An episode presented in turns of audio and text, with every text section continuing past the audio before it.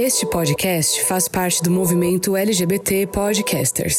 Conheça outros podcasts através da hashtag L G B T Podcasters ou do site w w w ponto l g b t podcasters ponto com ponto b r.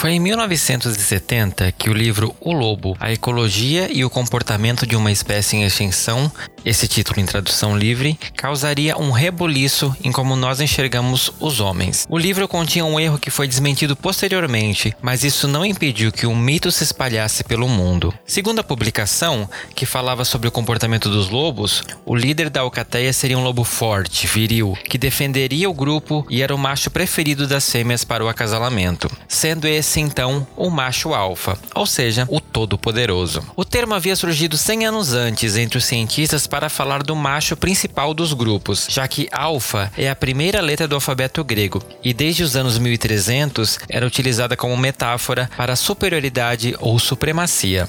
Pois bem, eis que o termo macho alfa, aplicado no livro do biólogo Lucian David Mack sobre lobos, foi adaptado para a cultura humana, já que lobos vivem em uma organização social muito similar à dos humanos. Assim, o macho alfa humano era o homem que adquiria poder social, riqueza, prestígio, muitas parceiras sexuais e outros recursos valorizados pelos olhos da sociedade. Porém, anos depois da publicação do livro, cientistas descobriram que, na verdade, a coisa funcionava um pouquinho diferente com os lobos. O macho alfa era, na verdade, um lobo pai, com características características totalmente opostas às descritas por Mack. O biólogo até se retratou, mas a retratação nunca alcançou o mesmo peso que a informação errada que se disseminou e se transformou em uma meta a ser alcançada pelos machos da espécie humana. Neste segundo capítulo da trilogia sobre masculinidades, nós vamos falar sobre como é possível perceber que nós homens não precisamos de nenhuma dessas falsas características para sermos machos alfa. Aqui, a conversa é sobre como foi o processo de se ver desconfortável com o papel do macho agressivo, dominador e garanhão escrito para os homens, e como os desvios dessa regra causam distorções na percepção do que é ser homem para nós, homens. Eu sou Fernando Arazão e este é o Fora do Meio, o podcast que faz parte da rede L G B T Podcasters, que você encontra nas redes sociais como arroba Fora do Meio Podcast no Instagram ou Fora do Meio Pod no Twitter. Fique comigo e venha continuar conversando sobre o que é ser homem conosco.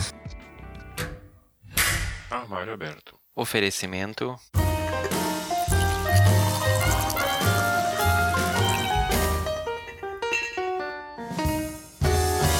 Café Kadama, o café de todos. E esse episódio existe graças ao Lucas Albuquerque, ao Anderson da Silva, ao Gilberto Lima, ao Matheus Sampaio e ao Luiz Antônio Carvalho, que são apoiadores desse podcast. Muito obrigado a cada um de vocês. E antes desse episódio começar, eu preciso fazer uma observação para você, ouvinte. Esse episódio conta com a participação do Gustavo, que é deficiente visual. E praticamente todas as plataformas que eu usei até hoje para gravar o Fora do Meio não são acessíveis para deficientes visuais. E eu só descobri isso quando a gente estava preparando a gravação e o Gustavo simplesmente não conseguia entender o que estava na tela, porque nenhuma delas era apropriada para um leitor de tela. Isso foi um problema que eu me deparei e que eu fiquei imaginando quantas pessoas acabam passando no dia a dia com os mais diferentes recursos, mais diferentes aplicativos. Então, a gente acabou tendo que ir para uma plataforma que eu não gosto muito de usar, mas que, né, foi o que foi possível, e o áudio talvez esteja um pouquinho prejudicado por conta da qualidade dessa plataforma. Eu peço a compreensão de vocês, ouvintes, e fica aqui um alerta para quem produz plataformas de gravação. Não são só videntes que utilizam essas plataformas. A gente precisa pensar numa inclusão maior para todo mundo. E no armário aberto desse episódio, eu tenho a honra de receber três pessoas que são muito especiais, três caras para conversar comigo sobre esse assunto que, na verdade, assim, eu até tô brincando que eu tô pagando dívida, né, com esse episódio, porque eu já participei do podcast de dois deles e eu fui tão bem recebido que eu pensei, eu preciso retribuir essa visita, né? Meninos, eu não vou nem dar spoilers. Quem são vocês nessa fila do mecânico? Vamos chamar assim? Tem coisa mais hétero do que fila de mecânico? Acho que não, né? Na verdade, eu nunca ouvi essa expressão. Eu me senti sujo agora. Me senti um borracheiro agora, mas tudo bem. Eu sou o Emerson Alves, eu sou o host lá do D Q C, o podcast Desculpa Qualquer Coisa, e eu não sei mais o que falar. Fala a tua bio do Instagram, hein? É, a então, sua bio, o seu currículo. A minha, a minha bio, ah, não, eu sou administrador, não, não, não bom, bom.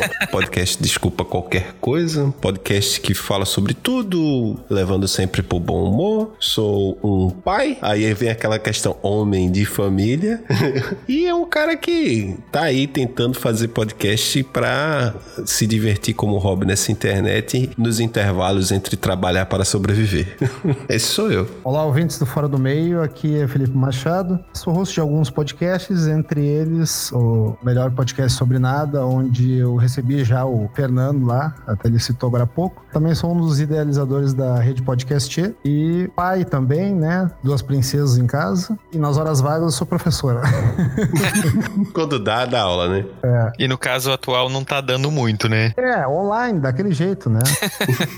Oi, pessoal. Obrigado, Fernando, pelo convite. Eu sou o Gustavo Tornieiro, eu tenho vinte e quatro anos, sou solteiro, não tenho filhos, sou jornalista, trabalho com acessibilidade, inclusão, tenho, tenho deficiência visual e tô por aqui também pra gente bater um papo sobre esse assunto. Perfeito. Gustavo, eu vou ter que começar fazendo a pergunta mais hétero barra escrota da vida. Você com vinte e quatro anos, você já ouviu aquela pergunta? Ah, já. Pior que esse ano eu, eu, eu, tinha, eu tenho ouvido menos, viu? Tenho ouvido menos. É. Mas escutei bastante quando eu tava prestes a completar vinte e quatro, então... Sim.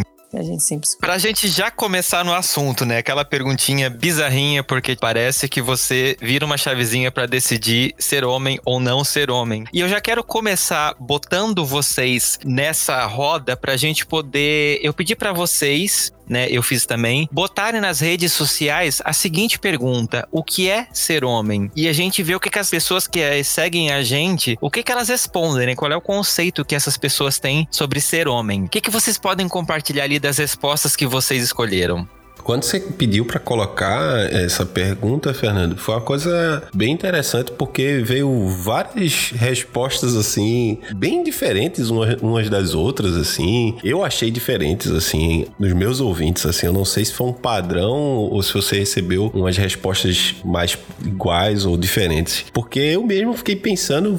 Pô, o que é ser homem? É uma coisa tão complexa se pensar, mas eu escolhi, eu escolhi duas aqui que, por coincidência, também são duas pessoas da minha bancada. Mas é porque eu achei interessante que, por exemplo, eu perguntei o que é ser homem e uma das respostas que eu mais gostei foi a da Dani, que olhando pelo órgão sexual pênis, que ela não tem, não seria homem, né? Ela respondeu, achei bem legal a resposta dela. Ela colocou assim: complexo. Na minha opinião, ser homem tá muito longe de ter nascido com pênis. Olha aí, o ponto que uhum. eu tava colocando. Tanto ser homem quanto ser mulher envolve a responsabilidade com a sua família, amigos, trabalho, o tempo que você dedica às suas atividades com essas pessoas, não ser só um bundão Mundão assediador. Saber respeitar as mulheres como iguais, não abandonar os filhos, pagar a pensão sem ficar achando que a mulher tá querendo se sustentar com outro homem com a miséria de cem reais que você acha que é muito. Isso foi muito específico, Dani. Foi. Mas é pro seu filho. Enfim, várias coisas. Assim como amar as gordinhas acima de tudo. Essa parte é o que eu mais valorizo. E também tem a do André, também é da minha bancada. O André já foi mais curto, mais sucinto. Pra mim, homem é quem se identifica como homem. Já gostei. Uhum. Ser honrado, respeitoso, proteger quem ama, empático, ser uma pessoa boa é obrigação do ser humano, independente do gênero. Aí ele já foi pra paz mundial, né? Ele já foi pra os três desejos de Miss, paz mundial, fim das guerras, fim da fome. Mas também esse primeiro ponto é, é bem parecido com o que eu penso. Sim. E basta se identificar, né? Olha, eu tava pensando, normalmente o que vem automático na cabeça da gente é o que a gente já cresce ouvindo. E inclusive eu tive algumas respostas de ouvintes também na, na enquete que eu fiz. Algumas coisas também me foram automáticas por muito tempo. Uhum. É, honrar o que tem no meio das pernas, honrar as calças que veste, cuidar da família, ter pênis, teve gente que falou isso também, ou apenas se identificar como um. Algumas respostas tiveram parecidas aí com o Emerson. Sim. E eu também, a partir do momento que tu me mandou, inclusive, essa pauta, eu não tinha parado para pensar nisso de fato. E como é dita que a sociedade, né, é dita e é, né, prática, e é uma sociedade patriarcal, né, que a gente sempre teve aqueles hábitos e costumes, e hoje em dia tá mais no imaginário do que propriamente na prática. Eu acredito naquele negócio de todo pai levar o filho para virar homem num prostíbulo. Uhum. Então, entre várias outras uh, similaridades nesse sentido. Sim. E junto com isso, eu parei de fato para pensar o que é ser homem. E dentro desse pensamento, se atribuiu muito, e se faz até hoje, né, automaticamente, tanto mulheres acabam falando isso, mesmo alguém de orientação sexual diferente acaba reproduzindo isso, e a gente ouve de, de todas as bocas isso, e é como se fosse ser homem fosse um adjetivo ligado a uma postura melhor, princípios, para frente e prover a família, ter é, hombridade, enfim, uma série de adjetivos como se ser homem fosse isso. Uhum. Ah, seja, seja homem, vai fazer isso. Uma vez até eu estava trocando uma ideia contigo, né, Fernando? Não, talvez não recorde agora, mas as pessoas, elas têm o, o hábito de fazer já isso de, de automático, de trazer esse argumento, e que, de certa forma, se põe uma pressão também no homem hétero, para que ele seja tudo isso. Ele tem que ser um Sim. super-herói. Eu acho que não é questão de ser homem. Eu acho que tem que ser uma pessoa necessariamente de princípios, de postura, de, enfim, porque isso pode ser, tudo isso pode ser de uma mulher também, tudo isso pode Sim. ser de um gay também. Exato. E Gustavo, quais foram as suas? Pois é, eu também recebi respostas parecidas e diferentes, enfim, recebi coisas bem interessantes. E quando você me fez essa pergunta, você me fez, né, essa pergunta e falou para eu colocar meus seguidores. E eu também fiquei pensando, porque esse tema, de certa forma, para mim, é um tema novo. Eu nunca discuti muito sobre isso, nunca refleti tanto sobre isso, né? No auge dos meus vinte e quatro anos gloriosos. Mas foi uma coisa que fez bastante parte da minha vida. Eu fiquei refletindo muito sobre isso, né? Uhum. Enquanto uma pessoa com deficiência, eu tenho deficiência visual. Então, pô, essa questão de pressão, né? Pro homem hétero, né? Que tem que pegar todas, que tem que fazer isso, que tem que fazer aquilo. E, e eu passei a ter consciência disso recentemente, assim, há pouco tempo. Que essa pressão, né, exercia em mim uma, uma carga emocional muito grande. Por quê? Porque eu, por exemplo, fui beijar, né, beijar na boca só com dezoito anos. Então, antes disso, eu me pressionava muito e eu queria muito que aquilo acontecesse. Uhum. E é claro que tem esse contexto da pessoa com deficiência também, do preconceito, tem toda uma carga emocional, uma carga diferente. Mas que atrela também ao fato de ser homem, né? Porque se você é homem, se você é mulher, tudo bem, né? Beleza, ali. Agora o homem tem que ser pegador, tem que pegar. Então eu ficava assim, nossa, preciso pegar alguém, preciso ficar com alguém, pelo amor de Deus. Sim. Então é, teve essa, essa carga emocional pra mim. Então eu fiquei refletindo, né, sobre esse assunto. Até quando você falou, já tive contato com essa temática antes e tudo mais. Mas a pergunta, o que é ser homem, fez eu me questionar. E aí eu recebi algumas mensagens e selecionei duas aqui pra gente, enfim, ver o que, que a gente acha e tudo mais. Uma diz o seguinte: arcar com as consequências de tudo que se faz. Se fizer uma conta, pagar. Se cometer um crime, cumprir a pena. Se engravidar uma mulher, assumir a criança de uma forma decente. Uhum. E por aí vai. E aí, esse foi de um homem, e uma mulher disse o seguinte, que foi um pensamento que eu concordo um pouco, que, que tem mais a ver com o que eu penso, assim, com a minha, com a minha realidade, assim. Ela falou, as normas heteronormativas definem bem o que um homem deveria ser. Porém, acredito muito no respeito mútuo. Ser homem, pra mim, nada mais é do que respeitar o próximo e como igual. Uhum. Aí ela falou assim, claro que não vemos isso numa sociedade é, machista e racista, mas acredito em educação que transforma. Ou seja, deveria ser, né, a heteronormatividade deveria ser o que definiria um homem, mas isso não tá certo, não, não, é, não é legal que seja assim, entendeu? É, é uma questão que é o que a gente fala, né, que é a masculinidade tóxica, então não deveria ser assim. E eu, a primeira mensagem, né, que eu li aqui, eu percebi uma coisa muito, muito interessante, né? Tem muito a ver com responsabilidade, né? Você uhum. tem responsabilidade perante os seus atos. Mas isso não deveria também ser uma coisa... Agora eu me questionando aqui, né? Questionando também essa questão. Não deveria ser uma coisa atrelada, né? A homem ou a mulher, né? Então...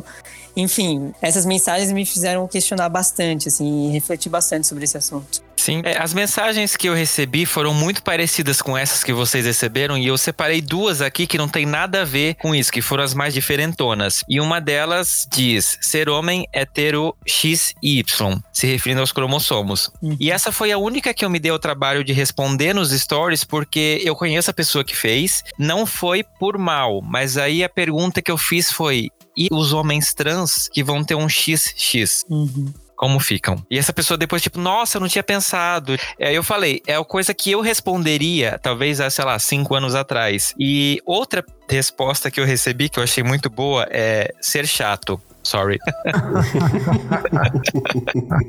Não, eu recebi, eu recebi muitas mensagens do tipo, é... É, de mulheres, inclusive, é não ter medo de sair na rua, muitas coisas uhum. interessantes, assim, né? Que a gente realmente... Porque a, a pergunta, o que é ser homem, é ampla, né? Sim. Então faz com que as pessoas tenham reações e tenham pensamentos diferentes, né? Pontos de vista diferentes. Sim. É, a ideia dessa pergunta ampla foi justamente essa, assim, ter aquele primeiro pensamento que a pessoa faz, porque é isso, né? Eu percebi também que muito disso tá atrelado a essa questão da responsabilidade. Tipo, ser homem tá muito nesse lugar do... É a pessoa que fala e cumpre, é a pessoa que sustenta a casa, é a pessoa que vai atrás e não sei o quê. E tipo, gente, isso é uma coisa muito heteronormativa e que de verdade, uma mulher pode fazer também, como faz, e faz de salto alto ainda. Não seria de repente interessante, né, uma forma de se pensar, mas seria pela, pela aparência mesmo, porque daí independe se pode ser um trans ou não, né? É, essa questão é muito social, né? A gente tá inserido numa sociedade, como o Felipe falou, patriarcal, e é uma sociedade machista que coloca o homem como aquela figura ideal, né? O macho alfa. Né? Todo mundo aqui com certeza já escutou essa expressão. Uhum. Vamos fazer uma, vamos fazer uma citação agora. Veio uma luz aqui. Sim. Vamos falar entre aspas aqui. Ser hétero é ser um arco-íris de duas cores. Preto e branco. Eu acho que nem é, duas cores. Essa foi muito boa. É porque chama a gente de chata, porque não tem muita cor, né? Não, então, eu, eu vou confessar que quando a gente estava desenvolvendo a logo da campanha Além do Arco-Íris, eu fui pesquisar, né? Cor que representa hétero. É cinza. Cinza? Olha que sem graça. Eu vi, uma piada, eu vi uma piada disso da cor cinza na época da T V Pirata. Já denunciei minha idade aqui.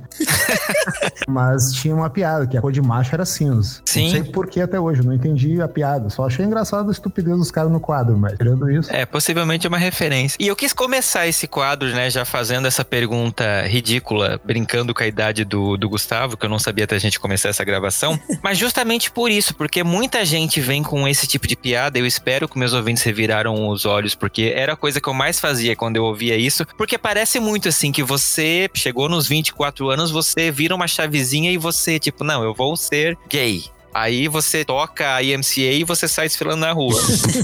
Eu já dancei muito I M C A. Mas deixa eu só fazer um adendo na idade do é, Gustavo, né? Isso. Fazer um adendo também. Eu quando cheguei nos, nos vinte e quatro, também ouvi a mesma piada. E é uma coisa que se perpetua. Não tem, isso aí é uma coisa que não tem como dar fim. É tipo a piada do pavê, assim. Sim. É, é uma é. praga, né? É, mas hoje em dia tá bem fica... menos, né? Hoje em dia. Tá menos. Tá... É o que eu falei. Eu, eu percebi. E a hora que eu, assim... Eu, eu acho em... que é mais velado. É, mais velado, exatamente. Acho que mais velado. Ah, então vocês têm que andar com gente diferente. Então... Não, mas sabe que às vezes a impressão que eu tenho que é a piada pela piada quando se tá num, num grupo que, enfim, que não vai acabar ofendendo alguém, mas acaba se perpetuando de qualquer forma. Mas como eu tava dizendo, assim, é, quando eu cheguei nos, nos vinte e quatro, parece que tu vai ficar dos vinte e quatro até fazer vinte e cinco, né, se definindo, indo pra festa. Sim. Ou sei lá o quê. E eu me lembro que no meu aniversário aí vai fazer vinte e quatro, aí tem sempre a resposta de piada, não, vou fazer vinte e três B. Ou é. então, responde, não, vou fazer uma caixa de cerveja. E aí por aí vai, né? Eu não, eu não sei essas... se é porque, como eu fico até muito feliz quando o Fernando colocou isso até lá no D Q C, quando ele participou lá, que eu não sei se é porque eu sou um, um hétero muito bem resolvido, mas quando eu fiz os meus vinte e quatro, que já faz dez anos agora, né? Já eram outros tempos também, a piada assim era recorrente, mas quando vinham fazer piada com meus vinte e quatro, ao invés de eu colocar isso de, de ficar me defendendo, eu dizia, finalmente, agora eu tenho um ano pra fazer o que eu quiser sem vocês um me julgarem, né? Eu, eu esperei vinte e quatro anos pra eu poder ser gay sem ninguém me julgar, cara. Porque eu sempre fui muito pra boate L G B T, sempre fui pra paradas L G B Ts. Eu era o... Eu ainda sou, né? O, o simpatizante, né? O L G B T S. Eu sou o simpatizante. Sempre tive muitos amigos assim. E com isso eu, eu passei um ano podendo... É, é, às vezes dava aquelas bichadas que fala, né? Lá em, lá em Nordeste chama bichada. O cara, ai... Deu uma bichada, disse, ah, relaxa, tô me descobrindo. E você que tá ouvindo pode recomendar esse podcast para mais pessoas, ajudando a gente a crescer. Para isso, você só precisa se inscrever nas plataformas de podcast onde nós estamos presentes, seja no Castbox, seja no Spotify, seja no Deezer. Aonde você nos escutar, segue a nossa página e isso vai ajudar a gente a ficar mais visível para a plataforma e, consequentemente, ela vai apresentar a gente para mais ouvintes. Se inscrevendo e curtindo esse episódio no YouTube e comentando ele onde é possível, você também ajuda a propagar este podcast para mais pessoas. E se você nos ouve através de algum aplicativo Apple, vai lá na nossa página, nos dá cinco estrelas e faz um comentário. Isso ajuda demais a gente a aparecer cada vez para mais pessoas e assim o Fora do Meio cresce cada vez mais. E a gente começa a dar uma olhadinha no nosso passado, né, e etcétera. E quanto a gente acaba sendo cobrado mesmo dessa postura de homem, né? E tem muito a ver na pauta que eu montei, eu fiz uma pesquisa e eu quero muita opinião de vocês de como que foi essa construção, né? Porque a gente passa, sei lá, vendo no cinema os filmes de ação, os homens que são os protagonistas, geralmente, são aqueles caras fortões, aqueles caras que metem a porrada em todo mundo, que resolvem tudo na bala. Tem muito essa coisa do guerreiro, né? O cara que, sei lá, ele sofre no começo alguma coisa, ele vai atrás da vingança, ele vai atrás de mostrar que, tipo, não, olha, você mexeu com o cara errado. E isso passa um pouco pra nossa vida pessoal, né? Quando você leva um desaforo pra casa, você não tá sendo homem. Como que foi isso pra vocês, assim, nessa construção de vocês, sei lá, criança, adolescência? Olha, nessa, nessa questão do desaforo pra casa, na verdade, eu acho que de todos os pontos que tu colocou aqui, eu não vou colocar os pontos da pauta, mas é, é, eu percebo uma coisa, eu, eu tive muita sorte também, cara. Eu tive muita sorte da minha criação, do, do homem que eu tive como exemplo de homem, que era meu pai. Uhum. Eu, eu nunca tive esse tipo de cobrança por questão de masculinidade, de seja homem. Essa situação de não levar desaforo pra casa foi uma coisa que eu peguei como por osmose com ele, entendeu? Por, uhum. por não aceitar injustiça, por não aceitar preconceito de qualquer tipo, enfim. Aí, essa situação de não levar desaforo pra casa, eu desde criança, a gente, minha criação e dos meus irmãos, foi, sempre foi assim. Só que... Não, agora, agora você falando assim, até lembrei de uma situação de desaforo pra casa que eu tenho, sinto vergonha hoje. É, é rapidinho, é uma história curta. Eu e meu irmão andando na rua e passou um, um senhor já de idade, a gente tinha, eu tinha doze, meu irmão tinha catorze, são dois anos de diferença, e o cara passou pelo meio da gente e colocou a mão na barriga dos dois assim, abriu os braços, colocou a mão na barriga dos dois e falou bem rápido assim, seus patrola. Nossa. Sério, sério, mas Nossa. foi muito rápido, foi muito, foi muito rápido assim. Foi muito rápido, foi muito rápido. Aí lembra o que eu falei daquela criação do não levar desaforo pra cá, ser justo. Os dois parou, eu olhei pro outro assim, eu olhei pro meu irmão, ele olhou pra mim, a gente, ele falou o quê? Aí ele continuou andando e rindo, né? E ele falou o quê mesmo? Aí ele falou xoxupá, xoxupá, xoxupá. Aí depois a gente meio que decodificou o que ele falou, ele falou xoxupá tua rola. Que porra é essa? A gente, dois, dois adolescentes, que esse velho maluco. Aí a gente Exato. correu atrás dele pensando, e, e ao menos querendo Querendo pegar ele, no fim das contas, pensando, vamos atrás dele, que pelo menos nós somos dois, porque ele pode pegar uma criança, de fato, na rua aí sozinha e fazer alguma coisa com a criança. E fomos atrás dele. Só que a gente não, não conseguiu pegar, porque quando ele percebeu a fúria que a gente tava indo atrás dele, ele fez, esses caras não querem deixar os parolas dele, não. Eles querem, eles querem me quebrar na porrada. Hoje, eu penso assim... que não foi por uma questão de homofobia que a gente teve essa reação. Foi, de fato, essa reação do pensado, ele pode pegar uma outra pessoa e esteja desprotegida ali. Sim, eu não tava uhum. com meu irmão mais velho ali. E a gente sempre teve essa criação do, do fato do não levar desaforo pra casa, mas não foi colocada por essa situação de seja homem, entendeu? Sim. Não foi por isso. Eu acho que, no meu caso, eu tive também algumas questões particulares. E também tive uma certa sorte porque na minha infância, na adolescência, eu convivi bastante com amigas, mulheres que eram amigas da minha irmã também. E eu fiz parte, né, desse contexto. Eu não tinha tantos amigos, assim, homens, héteros e tal. Então, foi um pouco diferente. Mas fazendo um retrospecto, né, olhando pra trás, eu acho que a questão da masculinidade, né, a construção é, do que é ser homem, ela nem sempre vem da família, né? Ela vem do, do exterior, dos seus amigos, do ambiente que você vive. Então, uhum. como eu falei, eu morria à vontade de dar uns beijos na boca.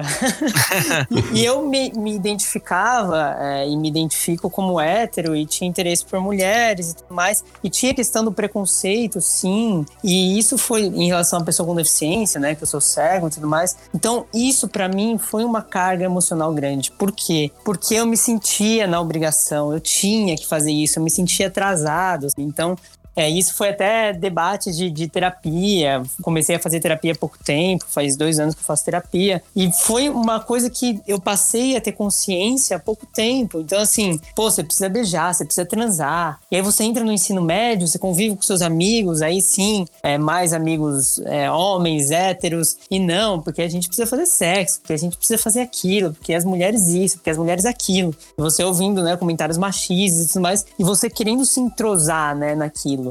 Eu queria fazer parte de um grupo. Então, quando eu entrei no ensino médio, que tinha toda essa atmosfera de vamos pegar geral, vamos transar, vamos fazer isso, vamos fazer aquilo. E por inúmeros motivos eu não fazia nada disso, nada disso. Uhum. Fui beijar só com dezoito anos e isso exerceu uma cobrança em mim muito grande, né? E eu me sentia muito cobrado. E eu acredito que muito mais por eu ser homem mesmo, por eu ser homem. Porque é, os homens fazem essa pressão. Nossa, e aí me, me diziam às vezes, nossa, mas como que você não nunca beijou, como Sim. você nunca transou, como você nunca fez isso, como você nunca fez aquilo. E eu, como um homem e como uma pessoa com deficiência, me, me sentia mal com isso. Então, é uma lembrança que eu tenho, assim, dessa construção social do homem, né, da masculinidade, da adolescência, da infância. É, no seu caso específico, só antes do Felipe falar, eu te enxergo falando muito como um menino do Hoje Eu Quero Voltar Sozinho, uhum. que no longa tem essa questão, né, dessa cobrança dos colegas dele de escola, do tipo, nossa, você nunca beijou, e até tem uma cena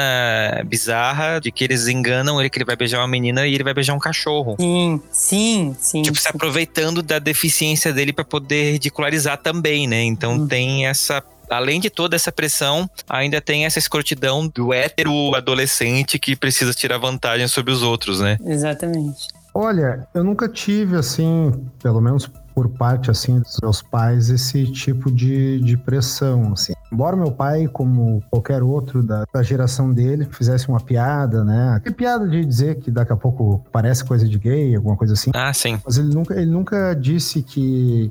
que eu deveria me portar de tal maneira. A única coisa que ele dizia é que eu não, que eu não deveria apanhar no colégio. Uhum. E, até porque, e, e, e acontecia, eu fui taxado de, de gay na minha escola, porque na época eu tinha cabelo comprido, e eu passei a ter cabelo comprido pós a moda do cabelo comprido. Teve uma época ali no, no início dos anos, final dos oitenta, início dos noventa, uma moda que o homem estava tudo usando cabelo comprido e tal, e aí acho que pós essa moda aí eu comecei a usar, e já não era uma coisa tão comum, assim, tu vê nas ruas. Sim. E aí vem a época da Copa de noventa e quatro, o Romário usava brinco, eu acabei botando brinco na orelha, acho que eu fui um dos primeiros a colocar no meu colégio, então eu sofria pressão de colegas, né, gente que me agredia porque dizia que botar brinco era coisa de bicha, ter cabelo comprido era coisa de bicha, então tinha uma época que me chamavam de Sarita na escola, que era a personagem da... ela explode coração. Ah. Aí, então tinha toda essa questão em volta, assim, né? Então a única coisa que meu pai dizia é que eu não, que eu não desse bola pra quem resolvesse querer me atingir com ofensas, sei lá, de me taxar de qualquer coisa que fosse e, e principalmente não apanhar na escola. Um caso até que eu me lembrei agora meio engraçado, eu tinha um amigo de infância na minha rua, não na minha rua, mas uma rua próxima, mas a gente vivia um na casa do outro, jogando videogame, essas coisas. Teve uma tarde e antes dele chegar na minha casa, eu me lembro que era um dia quente, assim, Eu peguei o colchão de solteiro do meu quarto e botei na copa da minha casa e dormi ali da tarde. E tá, depois me acordei e, tipo, o colchão ficou lá, né? Bem coisa de, de, de adolescente, pré-adolescente, assim, não bota as coisas no lugar. E aí depois, mais tarde, chegou esse meu amigo, a gente foi videogame e tal, não sei o quê. E eu tava sozinho em casa. E aí a hora que meu pai chegou, lá por umas sete horas da noite, ele chegou bem na hora e eu fui no banheiro, precisei fazer o número dois. E acho que meu amigo também, porque tinha dois banheiros na casa, então cada um tava num banheiro. E quando meu pai chegou, ele encontra a casa vazia, um colchão uh, na copa e cada um dos guris do banheiro. Hum. Como se... É. Pô, bizarro. Cenário... Sim, cenário, cenário pronto já. E eu não me dei conta disso. E aí meu pai foi lá, ô Felipe, o que tá fazendo no banheiro? Não, já tô saindo e tal, não sei o quê. Ah, não sei o quê. E aí ele foi no outro banheiro, viu que tava lá o, esse meu amigo, mas não falou nada. E aí acho que uns dias depois eu comentei, bah, tal dia tava... Tava quente, babo, tem um colchão dormindo na sala, não sei o que. Aí meu pai assim, pá, que alívio, falou uma coisa assim. Aí assim, o que foi? Não, porque eu achei que teu, tu e o teu amigo estavam fazendo uma meia na sala quando eu cheguei e saíram correndo quando eu cheguei da casa. Puta merda. Não, mas não, não, nada a ver. Mas ainda assim, ele ainda deu risada e tal, mas ele nunca falou nada. E eu me lembro uma época também que eu tava no escritório dele e que aí meu pai era advogado, eu tava no escritório dele e a gente já tava de saída, né? Tava fechando já. E aí chegou um advogado colega dele, começaram a conversar e eu tinha ido num banheiro. E a época eu também ainda tava de cabelo comprido e eu me lembro que, ah, pois é, ele tá de cabelo comprido e tal, tá usando brinco, não sei o quê. Aí eu me lembro que o outro advogado falou assim, ah, mas não tá mijando sentado ainda, né? Não. Aí deram risada os dois, eu ouvi de dentro do banheiro isso e fiquei quieto, né? Fiquei meio brabo até. Então, nesse sentido, assim, por mais que, sei lá, né, o cenário pronto, foi tipo, parecia filme de comédia. Mas meu pai, assim, nunca falou assim, seja hétero, quer conversar uhum. sobre tal coisa. E sempre me deixou, assim, à vontade. Tanto é que quando eu botei o primeiro brinco, eu me lembro que foi o assunto na família, já almoço e jantar de final de semana. E aí meu pai falou assim, ah, isso é só uma fase, vai passar. E passaram, acho que mais uns três ou quatro anos, eu botei mais dois brincos. E com dezoito anos eu coloquei um piercing, que eu uso os três brincos e o piercing até hoje. E não mudou nada na minha vida. E, e todas as coisas que eu fiz, meu pai sempre me deixou à vontade. E mesmo que talvez ele desconfiasse, que talvez eu pudesse ter uma orientação diferente, mas nunca, nunca me botou pressão pra ter que sair, pra... vai em, sei lá, cabaré, sim, esse tipo de coisa, né? Então, por esse lado, eu acho que meu pai teve uma postura interessante. É, tem muita gente que acaba ouvindo, né? Muita gente que é L G B T acaba ouvindo essa coisa, tipo, ah, não, é uma fase, daqui a pouco passa. Hum. E, né? É uma desculpa que a galera gosta de usar muito, né? É. E você, ouvinte, que tá acompanhando esse papo, tá gostando, tá curtindo esse trabalho que eu faço com tanto carinho? Vem fazer parte do time de colaboradores do Fora do Meio Podcast. É muito simples, você pode contribuir conosco mensalmente através das plataformas de financiamento coletivo onde nós estamos presentes. Para conhecê-las, você pode ir aqui na descrição do episódio ou no nosso site, que é w w w ponto fora do meio ponto com ponto b r, conhecer os nossos planos de assinatura mensal com valores a partir de um real. E se você me ajudar com um real por mês, você não faz ideia da grande ajuda que está sendo para eu continuar produzindo esse podcast e mantendo esse programa quinzenalmente no ar para você. Então, vai conhecer e vem fazer parte dessa família do Fora do Meio. É, e é interessante a gente falar disso, né? A, as pessoas realmente acabam...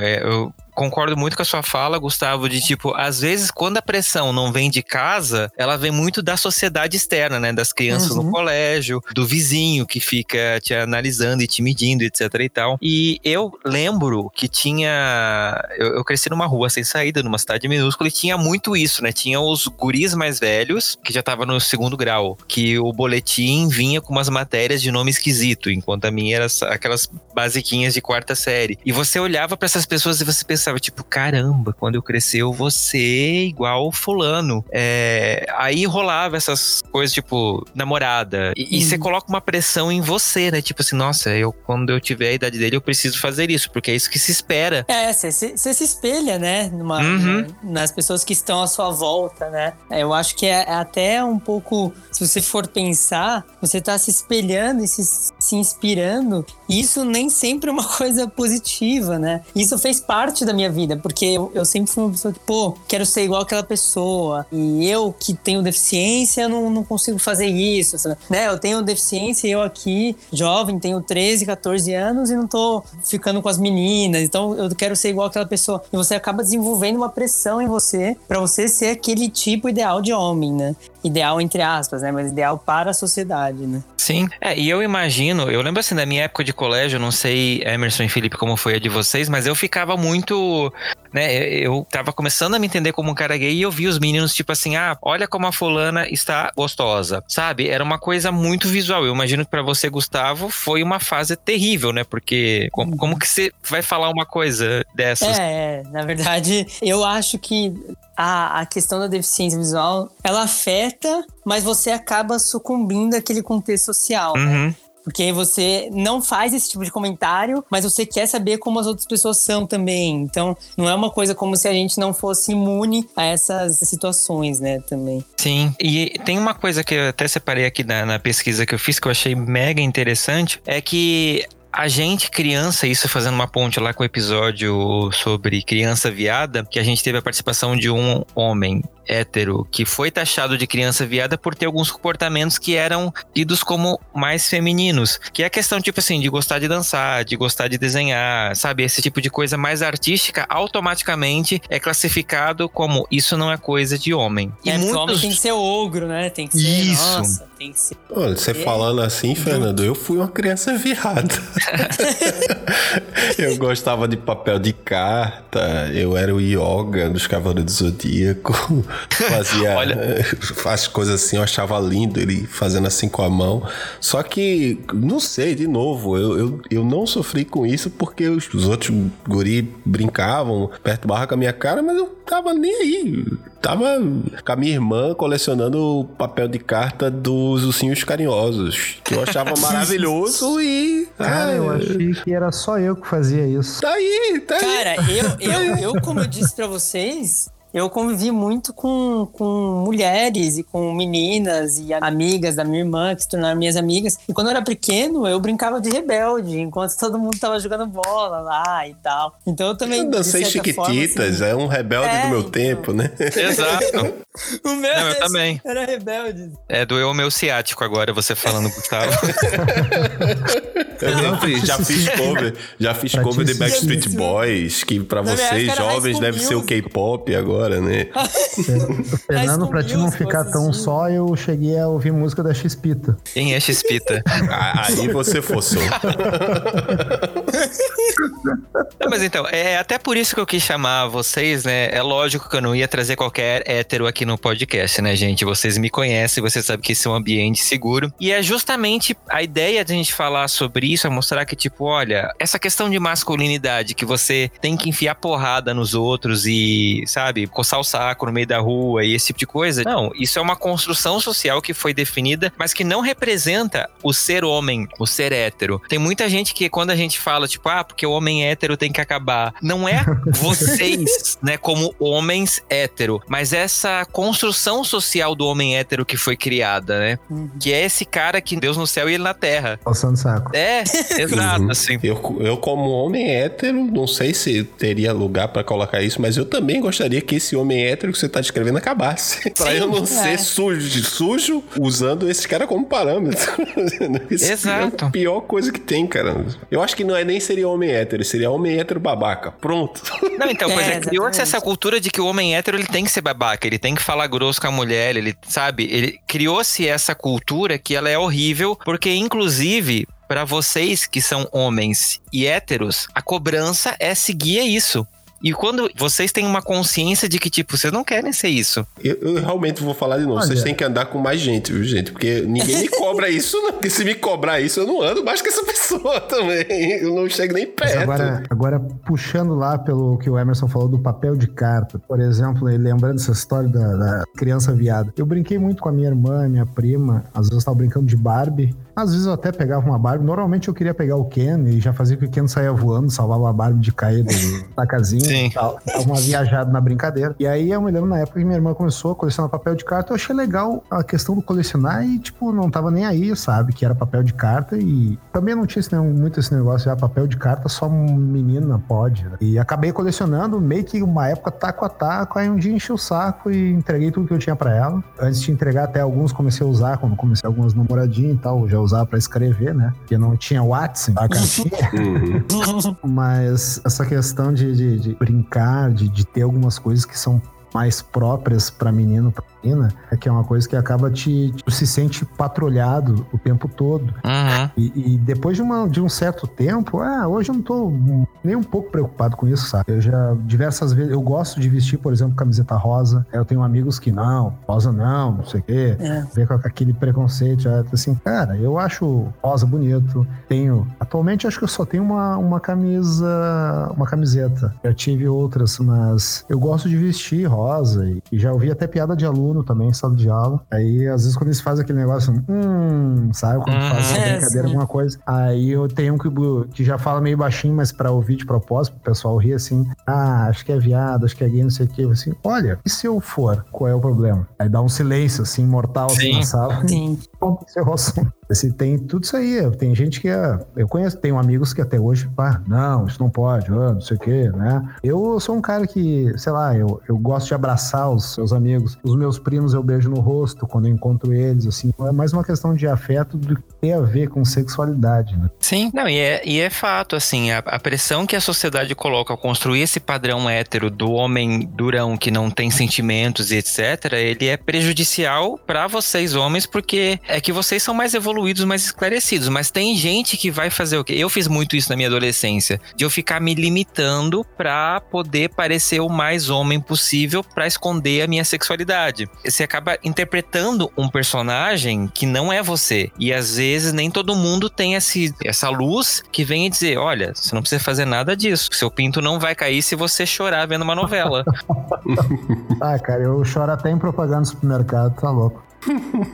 Alô, ouvinte! Você já pensou em participar de um episódio do Fora do Meio? É muito tranquilo e olha só o convite que eu vou te fazer. Em fevereiro do próximo ano, nós completamos dois anos no ar e eu quero convidar você a participar de um episódio do Fora do Meio junto comigo. Para isso, olha só, você só precisa me mandar um e-mail dizendo que você gostaria de participar e é isso. Você já está concorrendo a uma vaga no episódio de aniversário aqui do Fora do Meio Podcast. O tema ainda é uma surpresa. Eu só vou revelar, claro, para as pessoas que participarem da gravação, mas já pensou? Você aqui comigo, vem fazer parte dessa lista de convidados contando um pouquinho da sua história pra mim lá no Fora do Meio Podcast arroba gmail ponto com ou nas redes sociais Fora do Meio Podcast no Instagram ou Fora do Meio Pod no Twitter. Conto com você. Teve uma coisa que aconteceu comigo que quando eu era criança barra adolescente ali, eu... É, na, naquela época era uma pessoa muito sensível e tal, eu falava pros meus amigos, ah, eu te amo e tudo mais, isso mais quando criança. Aí eu fui crescendo um pouco, quando adolescente, assim, foi passando os anos. Aí eu tenho um amigo que um dia falou, cara, o que aconteceu, né, você não fala mais essas coisas. E eu percebi que atualmente eu não sou mais assim, né, eu sou uma pessoa, me considero uma pessoa sensível e tudo mais, que gosta de expressar os sentimentos, as emoções, mas ali perto, quando eu comecei um pouco antes da faculdade, eu entrei em dois mil e quatorze na faculdade, dois mil e treze ali, eu comecei a esconder um pouco isso. Uhum. Eu acho que foi muito inconsciente, assim, foi, porra, eu não, não posso, preciso parecer uma pessoa mais segura, uma pessoa mais inabalável e tal. E isso eu fiquei refletindo, né, depois. Aí, né, com o tempo eu falei, não, que, que besteira isso, sim, né?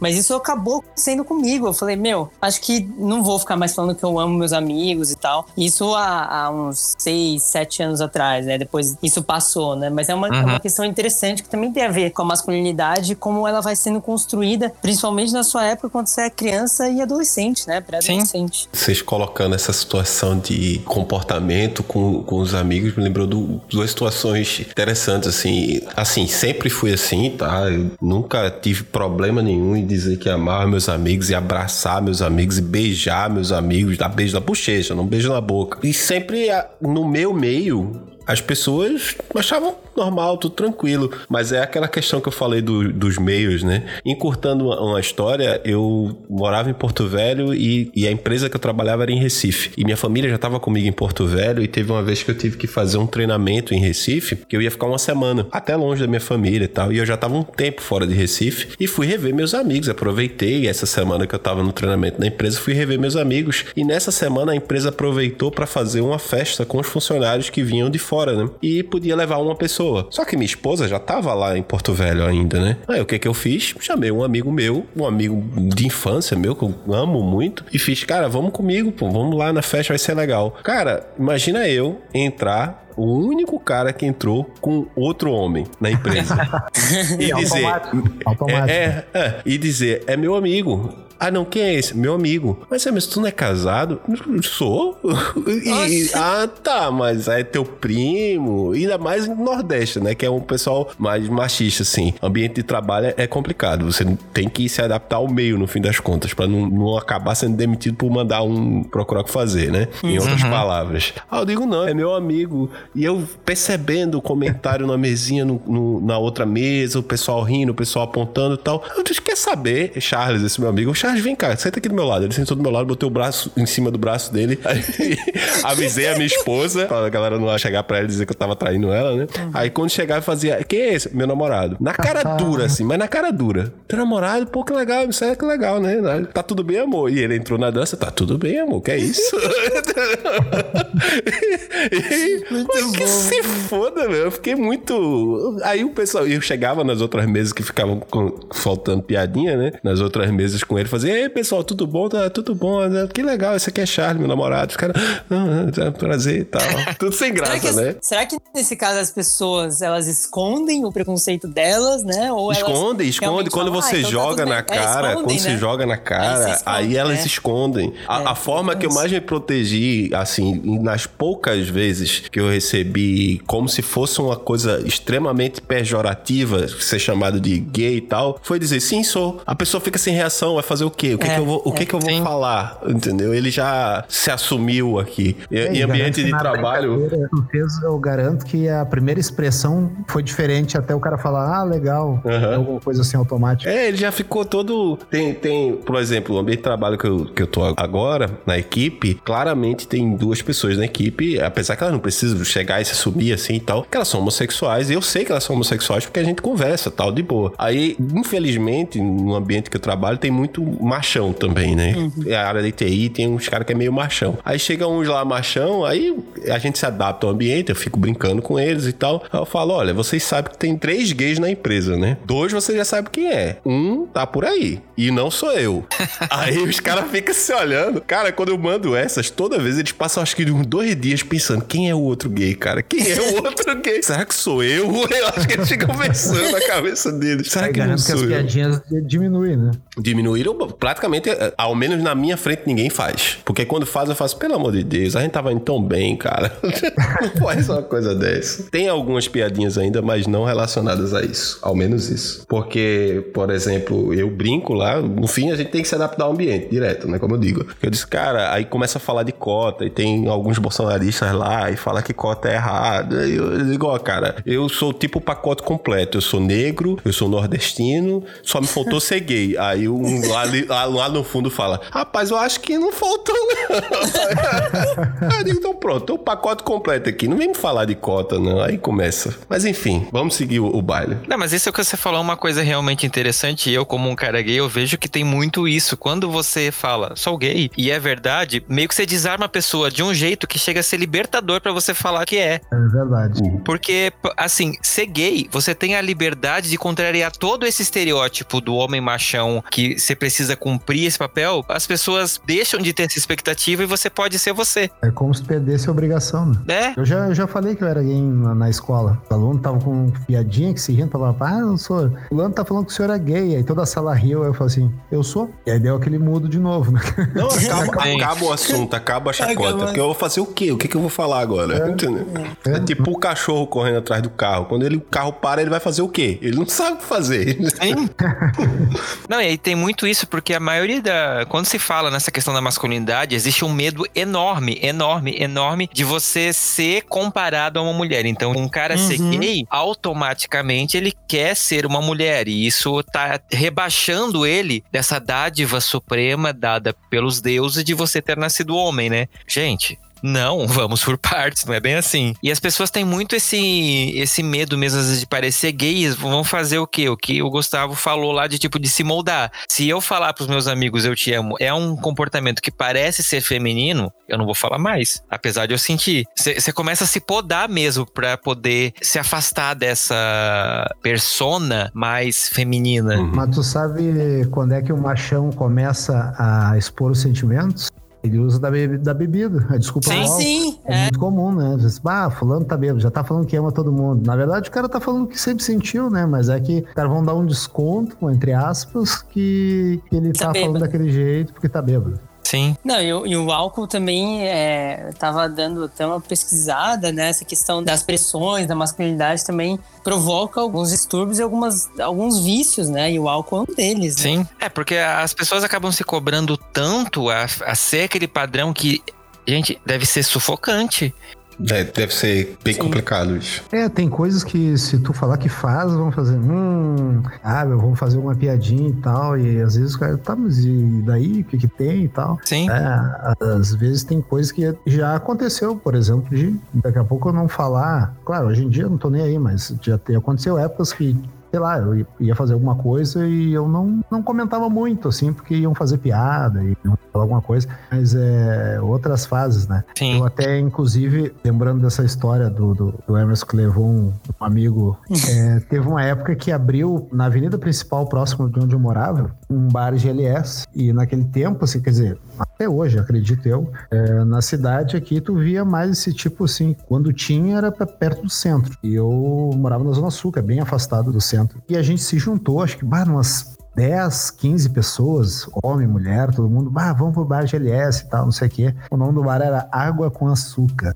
E aí eu me lembro que a gente tava indo pra lá e tal, fomos a pé, e eram uns vinte minutos, meia hora de pernada até chegar lá, ninguém tinha carro e tal. E aí eu me lembro que a gente chegou lá, e aí o pessoal meio mal de grana, a gente tava mais por tomar uma cerveja, não queria gastar dinheiro com entrada e tal. Os caras, ah, solteiro paga tanto e casal não paga. Bom, a primeira coisa que eu e um amigo fizemos é um abraço ao outro e ó, a gente é um casal, não sei o quê. Aí o cara nos olhou assim, tá, pode entrar. E essas coisas assim, mas de, de farra, assim, a gente não se importava, assim. E alguém achar alguma coisa e tal. A gente ia e contava depois no outro dia, dava risada, o pessoal se juntou pra, pra ir lá, olhava shows que tinham na casa, tinha show de, de drag queen, tinha um monte de coisa, assim. Era, era, era divertido, cara. Rolou uma invasão hétero, né, gente? Basicamente. Mas nós fomos lá pra participar da festa, não pra julgar ninguém.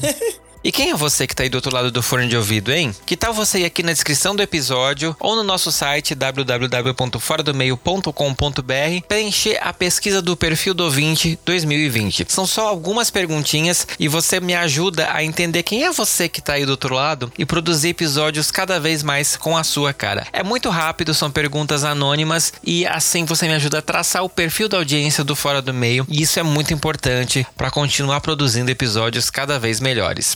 E, Gustavo, você principalmente que tem essa característica da deficiência visual, assim, tem alguma passagem marcante, assim, que você lembra que você disse, tipo, cara, olha só, e, e, claro, que esse vislumbramento depois veio depois, assim, mas que você lembra que foi marcante nessa questão de cobrança, além dessa questão de colégio, etcétera? Olha, eu acho que por causa da deficiência, e isso é um, até um paradoxo, eu acho que as pessoas não me cobravam tanto, sabia? Então, no sentido, pô, você tem que... Falavam, né? Às vezes, ah, você... como assim, você nunca ficou com ninguém, né? Mas eu acho que a questão do capacitismo, né, que a gente fala, às vezes as pessoas com deficiência, elas são assexualizadas. Sim. Né? Então, pô, o Gustavo é cego, né? Quem que vai querer ficar com ele? Vai...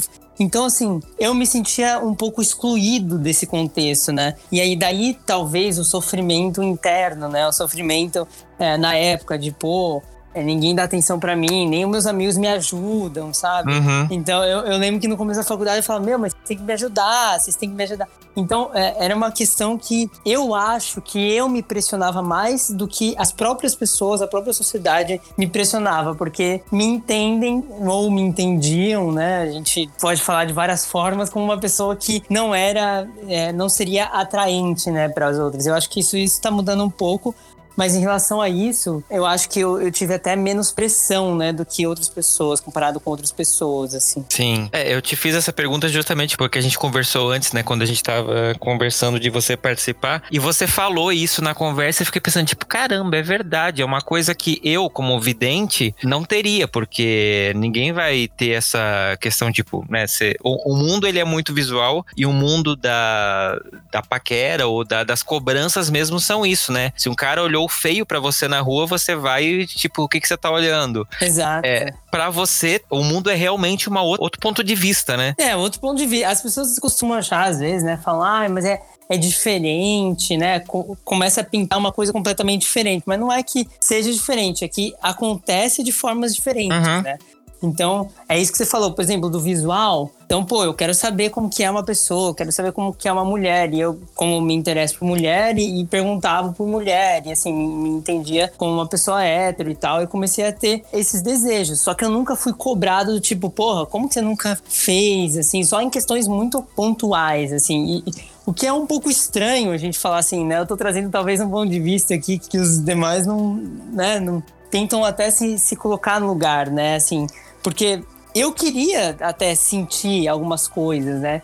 Só que eu me sentia excluído desse contexto de paquera e tudo mais. Uhum. E até é estranho você falar que você gostaria de se sentir nesse contexto, num contexto que outras pessoas falam, pô, que bizarro, né? Assim, sim. Que é a masculinidade tóxica, né? Não é que eu queria estar no contexto de uma masculinidade tóxica, eu estava de outras formas, mas não especificamente dessa, assim, né? Sim, é, eu comparo talvez a sua experiência com a minha do tipo, né, me entendendo como um cara gay, mas você cumpre esse papel que é esperado de você, uhum. né? E eu imagino, não sei pros meninos como é que foi pra vocês essa questão, porque O, o homem, ele tem esse papel muito definido, né? Você é adolescente, como o Felipe falou, em algum momento seu pai vai te levar num prostíbulo pra você perder a virgindade. Uhum. Você precisa comprar um carro quando você fez dezoito anos, assim. Você fez dezoito anos hoje, amanhã você já tem que estar com um carro na garagem. Tem, tem essas coisas, assim, muito bem definidas que... quando você não cumpre, a galera fica tipo assim, pera, mas por que, que você não quer ter um carro? Olha, Olha. eu, eu fiquei, chega, eu fiquei meio assim, eu fiquei tão criado, porque você falou numa certeza tão grande, tipo, o hétero, quando ele é adolescente, o pai leva, não, não é bem é, assim, eu... não. Eu fiquei é, não, eu não foi isso, não aconteceu comigo, não. É. Sim, sim, não, o hétero é a entidade hétero, ah, né? É, tá. Quando ele fala ufa. O hétero... É, chega, eu fiquei, ué, eu acho que agora... Não é a gente, né?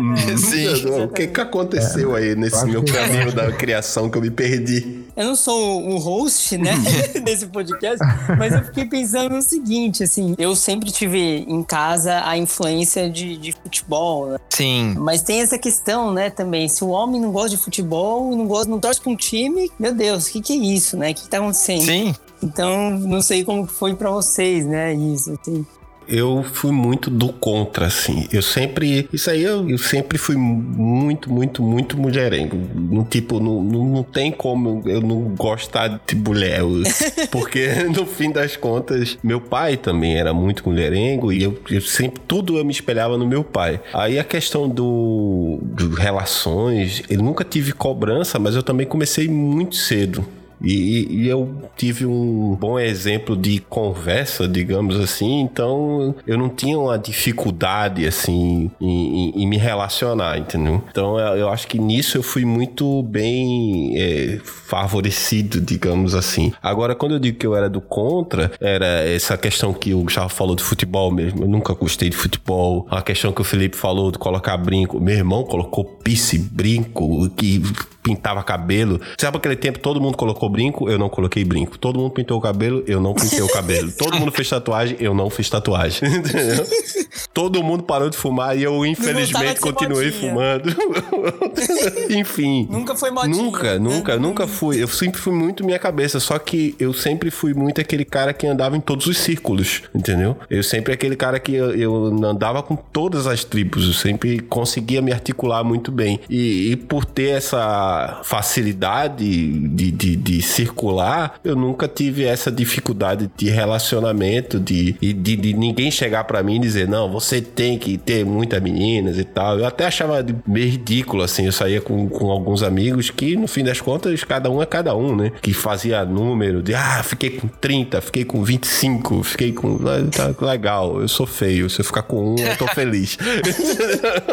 Mas eu também fiz isso. Mas como todo jovem e, e idiota faz. Mas nunca foi aquele negócio de, nossa, como eu tenho que... Não, não, nunca tive muito isso, não. É, nesse sentido, eu acho que eu também sou um, sou um péssimo exemplo, assim. É, é, eu sinto frustrado, de certa forma, do estereótipo, mas, por exemplo, assim, a questão, assim, lá, meu pai nunca me disse, assim, ah, é dezoito, tu vai comprar teu carro, tu tem que... ter uma namorada e tal. Acho que as coisas foram meio que acontecendo ao natural e no ensino médio uh, alguns amigos já estavam tendo a primeira vez, alguns já tinham tido, né? Eu, eu quando estava no ensino médio que eu fui ter a minha primeira vez, então era mais aquele negócio da, da curiosidade, da vontade, do querer e tal, mas não tive pressão, nem, nem entre os colegas, assim. Conversava sobre isso tranquilamente. E a questão, por exemplo, do esporte, né? Eu acho que o futebol, no Brasil, o homem não gostar de futebol, acho que é mais uma questão de ser o esporte nacional, por isso que causa espanto. Eu até não acho que tá tão ligado à sexualidade, tanto é que futebol nos Estados Unidos, por exemplo, é esporte feminino, né? Eles enxergam mais como esporte feminino porque os homens gostam mais de próprio futebol americano, basquete, beisebol, por aí vai. E eu acho que o espanto mais é por tu não torcer num país onde, até pra se dar exemplo em reportagem, se usa de parâmetro o futebol, né? Ah, as queimadas na Amazônia foram equivalentes a tantos campos de futebol e tal. É, que é mais ou menos nisso. Sim. Então eu acho que é mais esse sentido, assim. Claro, gosto bastante de futebol, mas normalmente o meu espanto é achar que alguém não, não gosta desse esporte, porque eu gosto bastante, mas nunca enxerguei, pelo menos, dessa forma, né? De, ah, o cara não gosta de futebol, então o cara não é hétero, o cara não é homem, então, sim, sei lá, mas nesse, nessa levada, assim. E também falando da questão, por exemplo, que o Emerson falou, acho que com exceção do brinco, a maioria das coisas que eu acabei fazendo, assim, eu sempre esperava a moda passar. Eu não, não curtia muito, assim, ficar... entrando muito em algumas mudanças assim que mudasse, mudança que mudasse é boa, né? É, em algumas mudanças que te alterassem de forma mais radical, como deixar um cabelo crescer, colocar um piercing, tatuagem eu nunca coloquei, talvez um dia eu coloque. Piercing eu, eu botei assim até numa época que não se colocava tanto que nem se coloca agora, por exemplo. Foi uma coisa que eu achei legal e eu resolvi botar, não porque era moda, e fiquei afim e tal. Então, nesse sentido, assim, eu sempre fui um pouco mais autêntico. Queria fazer alguma coisa, eu fazia. Até porque se eu me deixasse levar pelos outros, com doze anos eu teria tirado o brinco da orelha e não teria usado mais. doze anos a gente é muito mais influenciável, né? É, essa questão de brincos e cabelo comprido, assim, que eu lembro da minha adolescência, era muito... A, a galera que tinha, é, tinha um estereótipo muito roqueiro, então aquela coisa do metal pesado, não sei o quê. Meio que eu, eu via que muita gente acabava adotando essa persona do, do roqueiro pra poder justificar gostar de estar de cabelo comprido. Então, não que eu tô falando que é o seu caso, Felipe, mas assim, das experiências que eu tive, eu via que era muito essa questão, tipo assim, olha, eu gosto de tal coisa, mas como eu vou justificar pra isso parecer macho? Aí é, você... tem algo parecido com isso, né? Até hoje, tem o estereótipo do roqueiro, por exemplo, que além de ah, ser macho e tal, gostar de música pesada, o cara tem que estar vestido de preto, tem que ter comprido, uhum. ah, tem que ter barbão, sei lá, tem que beber pra caralho. Olha, tem, vocês mais colo... ou menos por aí. Vocês colocando esses pontos aí, antes que algum algum amigo meu escute o podcast e diga, ah, mas Emerson foi roqueirinho. Mas eu fui roqueirinho porque eu quis, não foi porque ninguém colocou de, dessa parte de, ah, tem que ser macho. Eu fui, teve, tive um tempozinho punk rocker hardcore e skatista, cabelo com a boina fedendo pra caramba, meu Deus do céu, vinte dias com a boina na cabeça, que a gente tem um cabelo crespo, né? Eu não queria que crescesse pra baixo. Hoje em dia, se, se fosse adolescente naquela época, hoje em dia, eu deixava crescer pra cima mesmo. Foda-se. Mas naquela época tinha que ser pra baixo. Ele tacava gel e botava boia de cima. Era um fedor imenso. Mas enfim, mas eu fiz porque eu quis, andava de preto. Não era por, por grupinho, entendeu? Eu sempre fui muito porque eu queria fazer. E tu vê que esse negócio do estereótipo, né? Como a gente rotula as coisas. Assim como se rotula o que é ser homem, uhum. rotula o que é ser roqueiro. Até essa semana eu vi uma coisa engraçada. Eu vi um, uma foto do vocalista do Slayer usando uma camiseta amarela do Bob Esponja. Enquanto os fãs dizem que tem que andar de preto e tal. Então é tudo construção, né? Uhum. É, e é legal quando a galera que tá dentro desse padrão esperado quebra essa regra e tipo assim, ó, tá tudo bem. É. Eu acho sensacional quando a galera faz isso, porque num mundo que hoje a gente tá conversando, a gente tá pluralizando mais as coisas, não faz sentido essas pessoas que são, querendo ou não, formadores de opinião, ficarem numa caixinha centrada, né? E até pra gente, podcaster, tem muito isso, né? Quando você conta as suas experiências pessoais e você mostra que, tipo, olha, a minha vida é essa, eu pareço, né? Quem vê uma foto pode pensar tal coisa, mas eu sou a pessoa que, sei lá, torce pro Grêmio porque é legal torcer pro Grêmio, por exemplo. É, é porque a gente cria essa, essas questões que a gente vai desenvolvendo aos poucos, e conforme a sua vida vai passando, você vai conseguindo ter uma maturidade pra ver, isso faz sentido pra mim, porque de fato me representa, e isso não, isso foi uma coisa que eu criei pra poder me encaixar num determinado padrão e que eu não preciso mais, e você vai se eliminando, jogando fora. E o, e o bom é ver o quanto essa geração mais nova, tanto que o Gustavo falou, né, ele teve esse vislumbramento de tipo, ó, oh, eu não preciso fazer tais coisas muito mais cedo, eu com vinte e quatro anos tava ainda tentando me adaptar em muitos padrões e não cabendo em nenhum. É, eu acho que às vezes a gente procura formas de se justificar, né? E chega um momento que a gente pensa, como tu acabou de dizer, isso não me serve mais, então começa a descartar. Até a, a questão, eu não sei se daqui a pouco o teu caso, Fernando, tu, sei lá, alguém te apertou porque tu tinha que torcer por um time de futebol, alguma coisa nesse sentido. Sim. Né, pra fazer coisas que, que o, o homem faz. Não, tanto que assim, é, pra quem não sabe, eu sou um torcedor do Grêmio, mas assim, eu não faço a menor ideia de quem tá no time hoje, por exemplo, porque é isso. Eu escolhi um time porque eu precisava escolher um time em algum momento, e até hoje eu faço piada. O Felipe veio passar um dia aqui em casa, ele veio com uma toalha do Inter, que é o maior rival do Grêmio, né? Eu fiz uma piada com ele, mas tipo assim, porque eu quis fazer, não. Porque Sim, era o que brincar. Se esperaria de um gremista, né? Diante de uma toalha do Internacional. Pô, daí quando tu falou que era gremista, eu, pô, Fernando, esperava mais de ti. Exato, mas assim, a gente tem isso de, de brincadeira, exceto. Mas tem gente que leva a sério, tem gente que vê uma pessoa com a camisa do Colorado na rua, você vai nem perguntar o nome, você já vai chegando e dando uma voadora. E isso é ridículo, né? Todo extremismo, é. Exato. E eu fico muito contente, assim, de ter, nesse episódio, a gente mostrar que, olha, ser homem não é isso que pintam, dá pra ser homem de formas muito diferentes e você não precisa ficar se cobrando pra parecer aquele padrão de herói de filme de ação, porque aquilo só existe no cinema e olhe lá. Mas eu gosto. Aí, ó, tá vendo? Mas eu acho legal, soco, porrada e bomba, acho muito divertido. Sim, os efeitos especiais do cinema justificam, então tá tudo certo. Ah, é, não, é, desde que fizeram Star Wars com explosão no, no, no espaço, né, onde o som não propaga, o resto é resto. Né? Mas eu gosto de filme de chorar, viu, Fernando? Não é só soco, porrada e bomba. Ah, sim, não, eu, eu, eu sei. Eu sei. E tá tudo bem, tá, gente? Você pode chorar vendo Titanic até hoje, como eu faço, inclusive, mas, tipo, assim, tá tudo bem. E, gente, pra gente caminhar agora pro encerramento, é, eu tô muito contente, vou falar novamente, por ter trazido, reunido esse elenco de homens com H maiúsculo e que não se prendem a padrões que foram criados para poder expressar uma coisa que hoje em dia não faz mais sentido, porque hoje em dia ninguém precisa sair para caçar, então, sério. Exato. Hum. Essa questão de agressividade, etcétera, fez sentido num passado muito distante e ainda assim, talvez, quem sabe, muitos pesquisadores podem ver que talvez não era bem assim. O próprio conceito do macho alfa, né, que eu vou trazer no começo do podcast, explica muito isso. E o que, que vocês, homens com H, como diria Ney Mato Grosso, podem deixar de mensagem pra galera que tá ouvindo? Sejam eles héteros ou não. Nossa, agora foi... Eu vou esperar agora pela ordem aí. Eu sou desse, é, gente. Vamos adotar a ordem aí, ô Emerson. Obrigado. Jogar na fogueira. Cara, com tudo isso que a gente conversou, a, a, eu acho que a mensagem que fica é que cada vez mais o, o paradigma do homem, mulher, o, até a gente tava conversando sobre isso antes da gravação até, Fernando, uhum. que se você volta cem anos pra trás, por exemplo, e vê o, a gente conversando o que a gente tá conversando, se fosse há cem anos atrás, a gente tava sendo, sei lá, recriminado com abominações, pessoas doentes, pessoas com desvios mentais, porque era tratado de uma forma completamente diferente a homossexual. O medo de errar agora é homossexualidade, né? Aê! Aê. Mano, eu deixei só pra ver pra onde ia. A homossexualidade. E, mas foi, eu acertei. Vocês devem é, aprendendo todo dia. Aprendendo todo Sim, dia. Mas só te interrompendo, Emerson, não precisa nem cem anos, né? Se a gente for considerar não, que a homossexualidade era doença até os anos noventa, que foi a última vez que apareceu. Tipo, anos noventa foi, tirando pro Gustavo, claro, mas pra gente foi ontem. Não é verdade? Não, mas, anos mas noventa o... não. E a cura gay?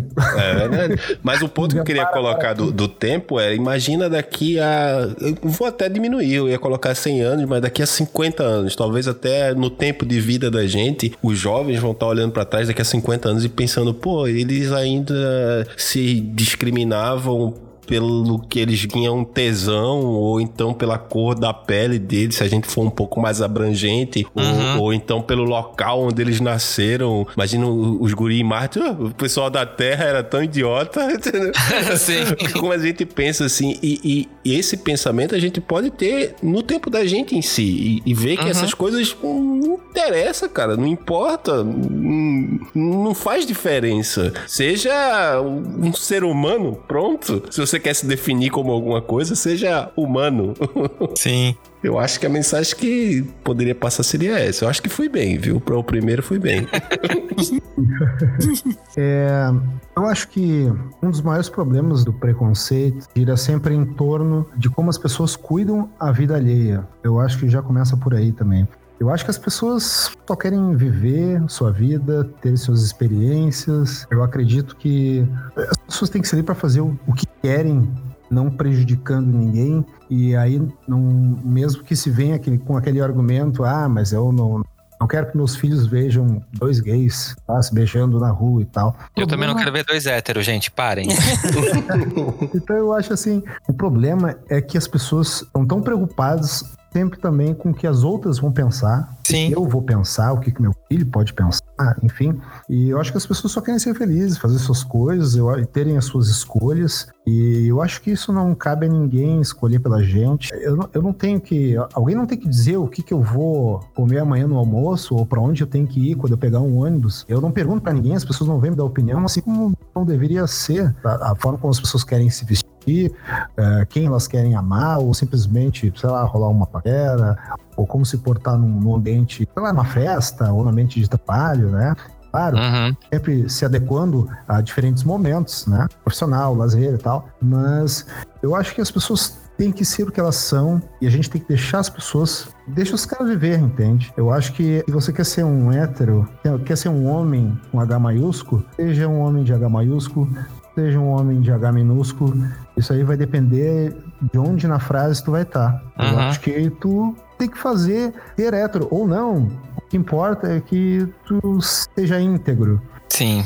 E que tu faça as coisas com, com princípio, com honestidade. Eu acho que é basicamente é isso. Eu acho que a gente, a gente tem que focar cada um viver a sua vida, deixar as pessoas viverem as suas também. É o mais importante, né? É, eu acho que a palavra que eu vou suar piegas, eu sei, né? Mas a palavra que me vem à cabeça agora é amor, né? Amor pelo próximo, amor por si também, para você se entender ali como uma pessoa que você não precisa se provar pro próximo, pros outros, né?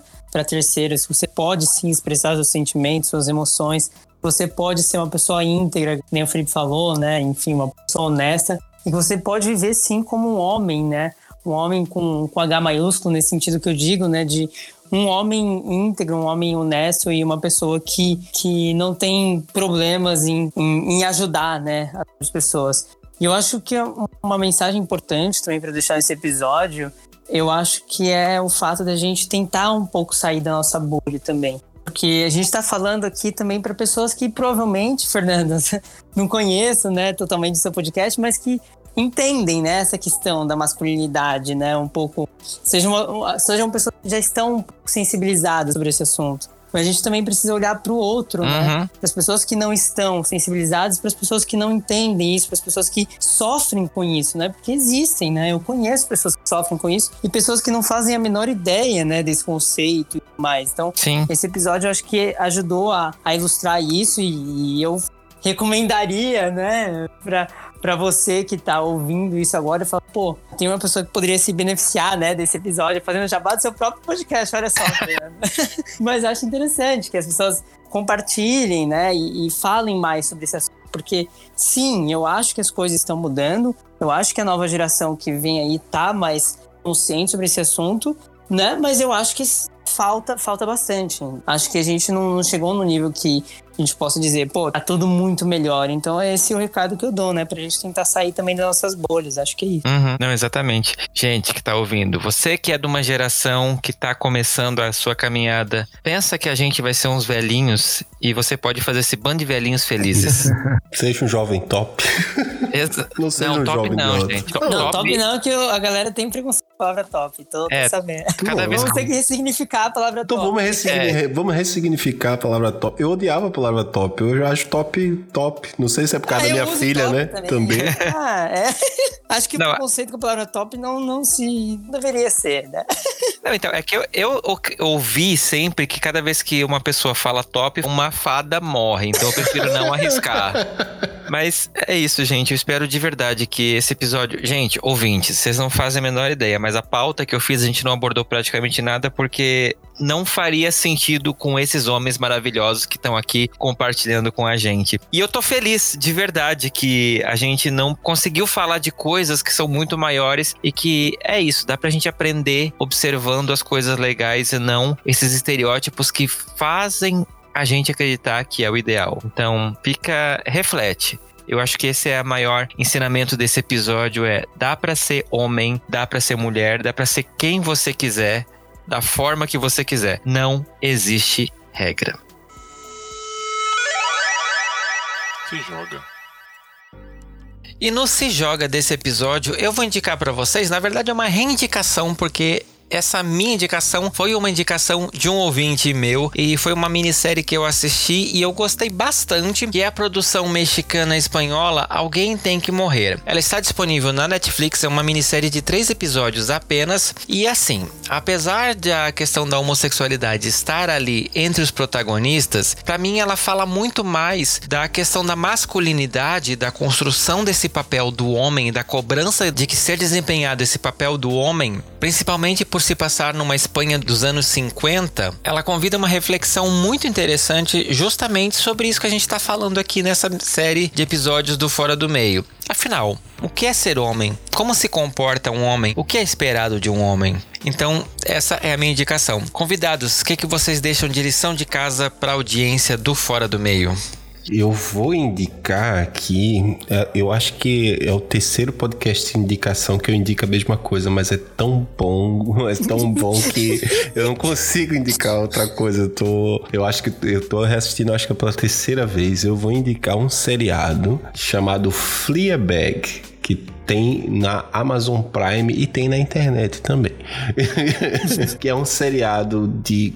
comédia, tô fazendo aspas com as mãos aqui, que ele é sim engraçado, mas é um, uma forma diferente de se fazer que, que eu, eu acho incrível a atuação da atriz, ela é, é, se passa, enfim, das, no fim das contas, muita coisa, ela quebra aquela quarta parede, ela conversa muito com a câmera e tal, e são situações cotidianas, mas só que tudo que acontece com ela, por incrível que pareça, por mais que tenha os excessos, eu não posso falar muito do porquê das coisas, senão é spoiler. As coisas são sempre crescentes, assim, tipo, imagina você vai abrir uma porta e vai descer a escada, e a, imagina as piores coisas que podem acontecer, sei lá, você, se for uma mulher, tá andando de salto e abrindo a porta, e o salto quebra, e ela cai da escada, você imagina uma coisa assim, né? Mas o seriado, ele consegue te surpreender até no, no, no excesso, entendeu? Que vai acontecendo coisas que você faz, cara, como é que você chegou aí? Mas é incrível as coisas que acontecem, entendeu? É muito bom. Assista Fleabag. Eu não sou um cara de assistir a mesma coisa duas vezes. Eu acho chato, monótono. Mas Fleabag eu acho que eu tô assistindo pela quarta vez já. De tão bom que eu, que eu acho Fleabag. Mas... E se for pra uma questão de você for daquele cinéfilo de, ah, eu gosto de séries premiadas, séries conhecidas, porque infelizmente eu não sei por que Fleabag não tá hypado de tão bom que é. Ele tem oito ponto sete no I M D B, mas ele ganhou praticamente todos os prêmios que ele disputou. Emmy, Globo de Ouro, tudo. Disputou Fleabag, Fleabag ganhou. Não tem muito pra onde correr. Vai, só, só vai. É excelente. Bom, indicação, eu tava pensando aqui, são algumas poucas pessoas, assim, quando eu falei dessa série...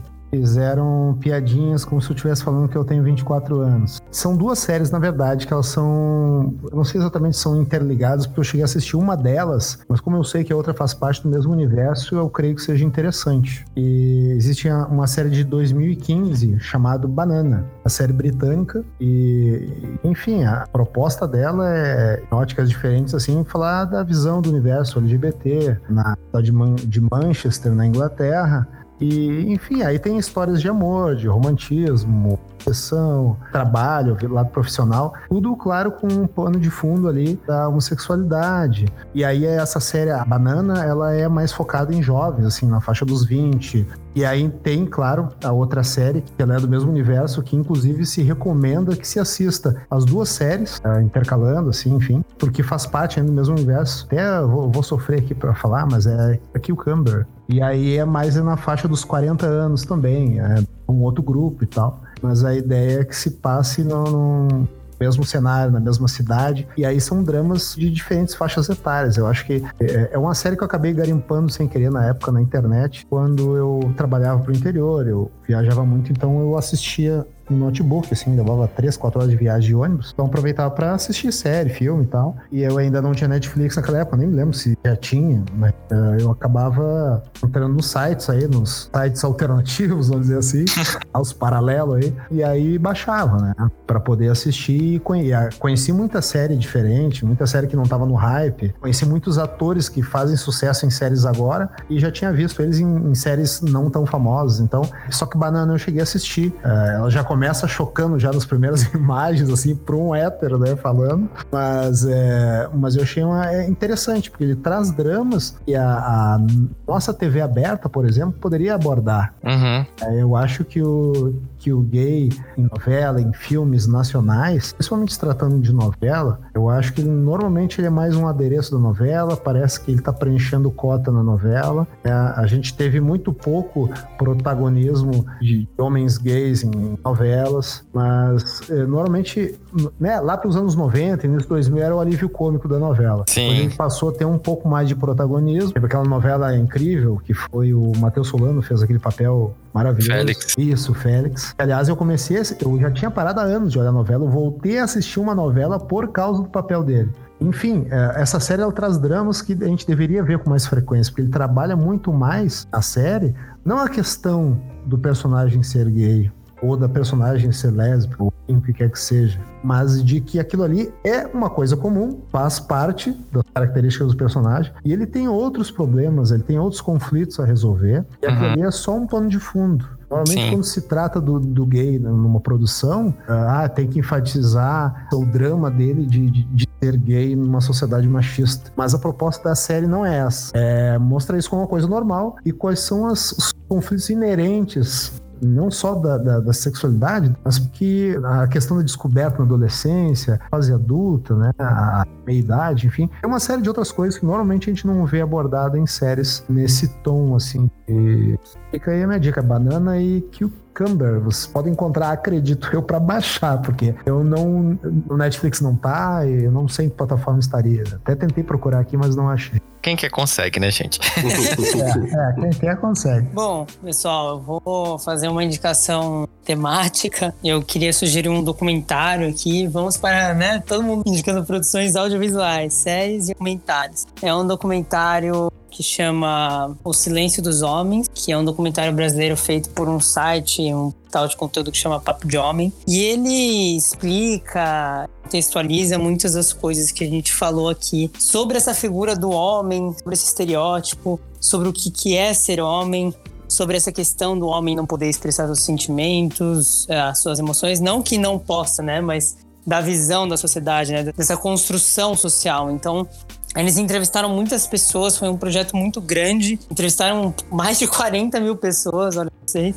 E eles trouxeram um dado de que seis em cada dez homens possuem algum tipo de distúrbio emocional. Eles listam a ansiedade, depressão, insônia, enfim. Eles entrevistam várias pessoas para falar sobre esse assunto. E o que eu achei interessante é que tem uma diversidade ali. Então tem pessoas privilegiadas, né? Tem pessoas periféricas, tem pessoas negras. Então são visões diferentes ali. E eles também tentam trazer um contraponto, ou seja, existem projetos, iniciativas, movimentos que estão tentando mudar esse estereótipo, né? Mudar a visão que a sociedade tem do que seria ser homem e tudo mais. Então eu acho muito interessante, está no YouTube, é no YouTube de graça, em português. Vocês podem colocar lá O Silêncio dos Homens no campo de pesquisa que vocês vão achar lá esse documentário do Papo de Homem. Muito legal. Gente, eu quero agradecer imensamente demais cada um de vocês por estar aqui comigo para poder dividir um pouco as suas visões sobre a masculinidade, sobre ser homem. Fiquei muito contente de verdade com esse episódio. Eu espero que o pessoal de casa tenha gostado tanto quanto eu. E contem pro pessoal de casa como que eles acham vocês nas redes sociais, nos podcasts de vocês, quem tem. O D Q C é o Desculpa Qualquer Coisa. Você encontra no desculpa d q c ponto com ponto b r e todos os agregadores. O site é esse, o desculpa d q c ponto com ponto b r, mas você encontra a gente em todos os agregadores, Deezer, Spotify, a gente tá em todo lugar. E as nossas redes sociais, em todas as redes, nós somos o arroba desculpa d q c, no Twitter, no Instagram e no Facebook. Podcast. Não tem desculpa pra não achar, né? É. A gente, tudo facilita, tudo é arroba desculpa d q c. E o site também, desculpa d q c ponto com ponto b r. Bom, depois o cara falou até um ponto com ponto b r, eu sou um cara mais humilde, né? Não tem nem site ainda. Ah, que isso. Mas é, vocês podem encontrar, então, o, o meu podcast solo, né? O Melhor Podcast Sobre Nada, né? Esse é o o mesmo arroba, né, para Instagram, Twitter. Confesso que Twitter até uso pouco, não, não consigo criar o hábito de usar ele. Tentei várias formas, estou tentando atualmente, mas eu atuo bastante, né, no, no Instagram. Eu opero bastante, respondo direct, tudo mais, faço publicação. Então é o arroba o Melhor Podcast Sobre Nada. Também tem um perfil também dentro do site lá da podcast ponto com ponto b r, onde inclusive também tá, né, o Fora do Meio, tá aí na mesma rede. Colorindo um pouquinho essa rede gaúcha. É, dando um pouco mais do que três cores da bandeira, né? Bom, pessoal, vocês podem me encontrar nas redes sociais. Eu uso muito Twitter, bastante, mas também uso o Instagram. Se quiser conversar, é Tornieiro, não é Torneiro, não é Tornieiro. Não é torneado, é Tornieiro, T O R N de navio e E R O, arroba Tornieiro. No Instagram, arroba Tornieiro, no Twitter. Também tem um site que vocês podem ver os trabalhos que eu faço como jornalista, enfim, como ativista na área dos direitos de pessoas com deficiência visual, tornieiro ponto com ponto b r. E é isso aí, pode mandar mensagem, vamos conversar e vamos dialogar. Valeu, Fernando, pelo convite. Gina, eu que agradeço. Pessoal, você que ouviu até aqui, você também pode seguir esse podcast no arroba Fora do Meio Podcast no Instagram ou Facebook, ou Fora do Meio Pod no Twitter, e tem também o nosso site w w w ponto fora do meio ponto com ponto b r. Manda um e-mail pra mim contando o que, que você mais gostou desse episódio, o que, que você achou desses caras maravilhosos que merecem o prêmio de Homens do Ano, oh, pra arroba Fora wow. do Meio Podcast, arroba gmail ponto com.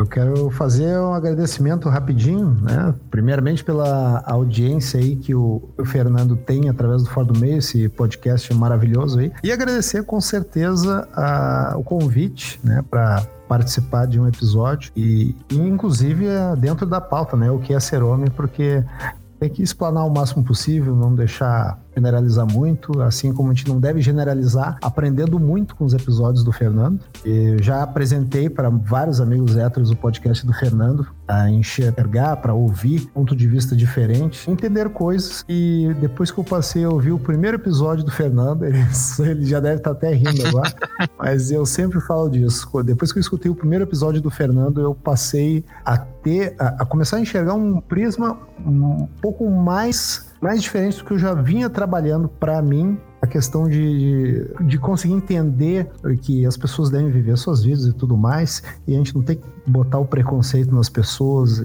É muito gratificante fazer parte de um episódio do Fora do Meio, poder bater um papo com o Fernando e também aí com os nobres colegas aí que estão compondo a mesa. Obrigado mesmo. Ah, eu não sabia que podia falar um pouquinho é, mais do que obrigado não, então eu vou falar também. Fiquem à vontade, a casa é de vocês. Tô com ciúmes. Ah, não, né? Não, é porque eu realmente eu esqueci de colocar um ponto no episódio que pra mim é uma honra de fato estar participando do, do episódio, que eu acho que o Fernando... O Fernando eu acho que não sabe exatamente o, o quanto ele acabou me ajudando durante uma, uma gravação que ele gravou no D Q C, que muitas vezes por eu ser assim, bem, bem resolvido, como você definiu, às vezes eu, eu acabo levando, sendo taxado de homossexual reprimido, ou sei lá, tu, tu só, pra tu virar gay, tu só falta coragem, coisa do tipo, e tu me deu um termo tão bom assim, cara, que eu digo, não, eu só sou um hétero bem resolvido, só isso, eu não, não sou um cara, não, eu só sou um hétero bem resolvido, eu sei exatamente o que eu quero e o que eu gosto, cara, eu te agradeço muito por isso, porque depois daquele episódio do hétero bem resolvido, eu uso isso sempre, praticamente, entendeu? E pra mim foi uma honra realmente poder vir aqui participar do, do Fora do Meio, como você mesmo já disse. Até no começo do episódio, você chamar uns héteros, que, eu, que era um, um podcast que eu imaginava assim, poxa, talvez eu nunca vou ter uma oportunidade de participar lá, só se eu, de fato, passar do bem resolvido pra de fato aceitar. Mas não, eu sou bem resolvido, eu não vou passar disso. Ou se eu passar, eu não vou me, me rotular, não. Eu sou um ser humano.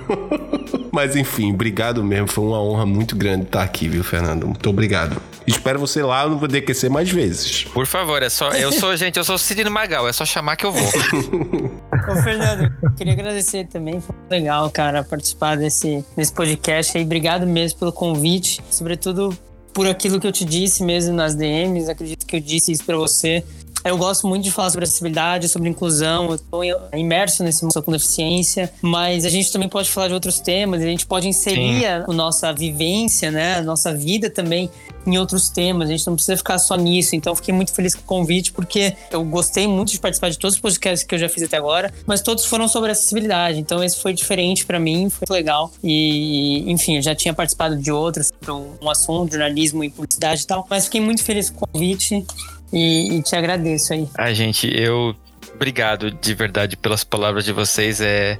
Vocês são pessoas que eu admiro de verdade, de coração. É... E eu não falo isso só da boca pra fora, né? O... o Emerson e o Felipe eu conheci graças à Podosfera. São dois caras sensacionais. E o Gustavo, né? Por causa da, da internet. E de verdade, eu acho que todos nós, de alguma forma, a gente tá fazendo a nossa parte pra tornar o mundo... um lugar melhor, um lugar mais quentinho para a geração que tá vindo aí. Então, é como eu falei para vocês, né? Eu, eu fico às vezes muito chateado que pelo Fora do Meio ser um podcast L G B T, eu não me sinto tão à vontade de colocar héteros aqui em todo momento, porque não faria sentido com a proposta do podcast. Mas quando é possível a gente mostrar que o homem hétero, legal, existe, a gente precisa mostrar para as pessoas verem que, tipo, dá para ser diferente. Basta querer, basta se permitir. Boa. Olha, mais Cara, uma eu, quero, eu quero fazer esse curso que tu tá fazendo aí de frases que... Tá indo muito bem, cara. Eu, eu, eu, eu pagaria um masterclass disso. Bro Messenger. E no Bro Messenger desse episódio, eu quero primeiro convidar você que está me ouvindo a ir lá no nosso Instagram, no Fora do Meio Podcast, se você não nos segue ainda, porque logo mais vai começar a corrida de episódios dois mil e vinte, que é aquele momento onde você, ouvinte, pode me ajudar a escolher qual é o melhor episódio dessa temporada. A competição vai começar dia primeiro de dezembro e você vai votar através dos nossos stories em uma mini Copa do Mundo de episódios do Fora do Meio esse ano. Então, assim como o episódio Mães com Amor foi eleito por vocês o melhor episódio do ano passado, qual será que vai ser esse ano, hein? Então, se você não me segue, já segue lá e vem decidir qual que é o melhor episódio produzido nessa temporada do Fora do Meio. Conto com você. E falando em Instagram, eu quero mandar um beijo muito, muito especial pro André Luiz Fournier, que gostou muito do último episódio, né? O episódio Masculinidades Problemáticas. Ele comentou lá no nosso Instagram que foi um episódio maravilhoso. Obrigado, André, por ter ido lá comentar. E ainda no Instagram, eu vou dividir com vocês um recado muito lindo que eu recebi da Denise Mendes. É uma daquelas mensagens, gente, que eu amo que vocês me mandem, porque eu me sinto muito recompensado pelo trabalho que eu faço. Ela diz o seguinte: Fernando, você é um fofo. Tenho escutado quase todos os dias o conteúdo do podcast. Todos nós, héteros, deveríamos nos educar escutando conteúdos como os que você divulga aqui. Quis tornar pública minha gratidão ao seu trabalho e a todas as pessoas L G B T Q I mais, que se dispuseram e se dispõem a compartilhar suas histórias, suas vivências e suas angústias em canais de comunicação como este. Deixo aqui meu amor e meu respeito a todos vocês. Bendita seja a diversidade como característica legitimamente humana. Uma das minhas três filhas lindas, a Raspa do Tacho, tem vinte e dois anos e é uma linda mulher gay. A namorada dela é uma graça e elas são super acolhidas por toda a família. Sou casada há trinta e cinco anos e já no meu casamento, uma das minhas madrinhas foi uma amiga gay maravilhosa. Sempre quis saber mais sobre a comunidade, mas às vezes deixei de perguntar e querer saber por ter receio de parecer uma curiosidade perversa, sabe? Eu fui a primeira da família para quem a minha filha se abriu, aos quinze anos.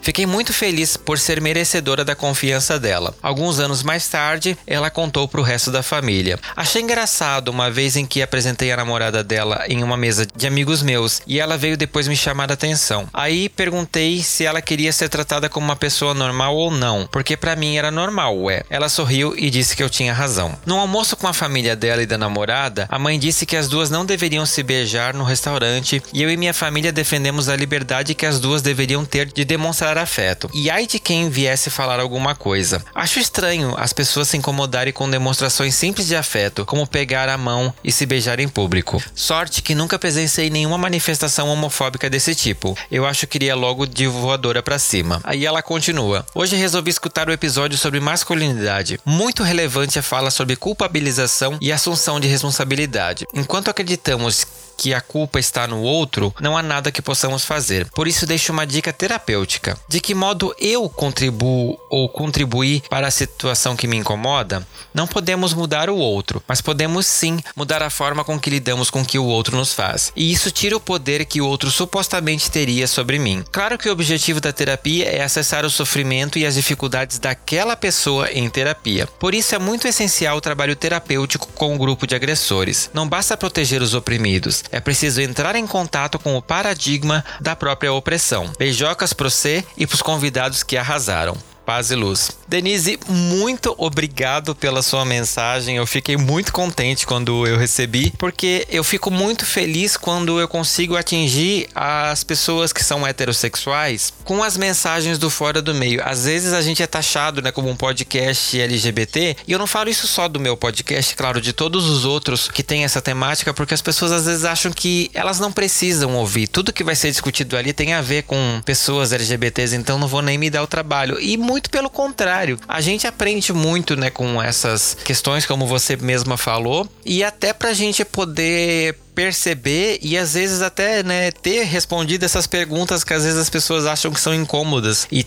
em algumas situações são mesmo, mas aqui é um ambiente onde a gente se propõe a respondê-las, então não existe essa questão do constrangimento ou do não pode perguntar. Neste podcast, o meu objetivo é que as pessoas perguntem para que eu possa correr atrás das respostas, porque é isso, cada dia a gente aprende mais e se a gente aprende mais, a gente evolui mais. Então muito obrigado pela sua mensagem e você que tá ouvindo, se quiser fazer como eles e mandar uma mensagem pra mim falando o que, que você tá achando desse podcast, do episódio, falar o que você sente aí no seu coraçãozinho, manda um e-mail pra Fora do Meio Podcast arroba gmail ponto com, segue a gente no Fora do Meio Podcast no Instagram ou Fora do Meio Pod no Twitter ou através do nosso site w w w ponto fora do meio ponto com ponto b r. Manda uma mensagem lá que eu vou ter o maior carinho em responder você, tá bom? E é isso, gente. Eu aguardo vocês daqui a quinze dias em mais um episódio do Fora do Meio. Um beijo grande e até lá. Tchau.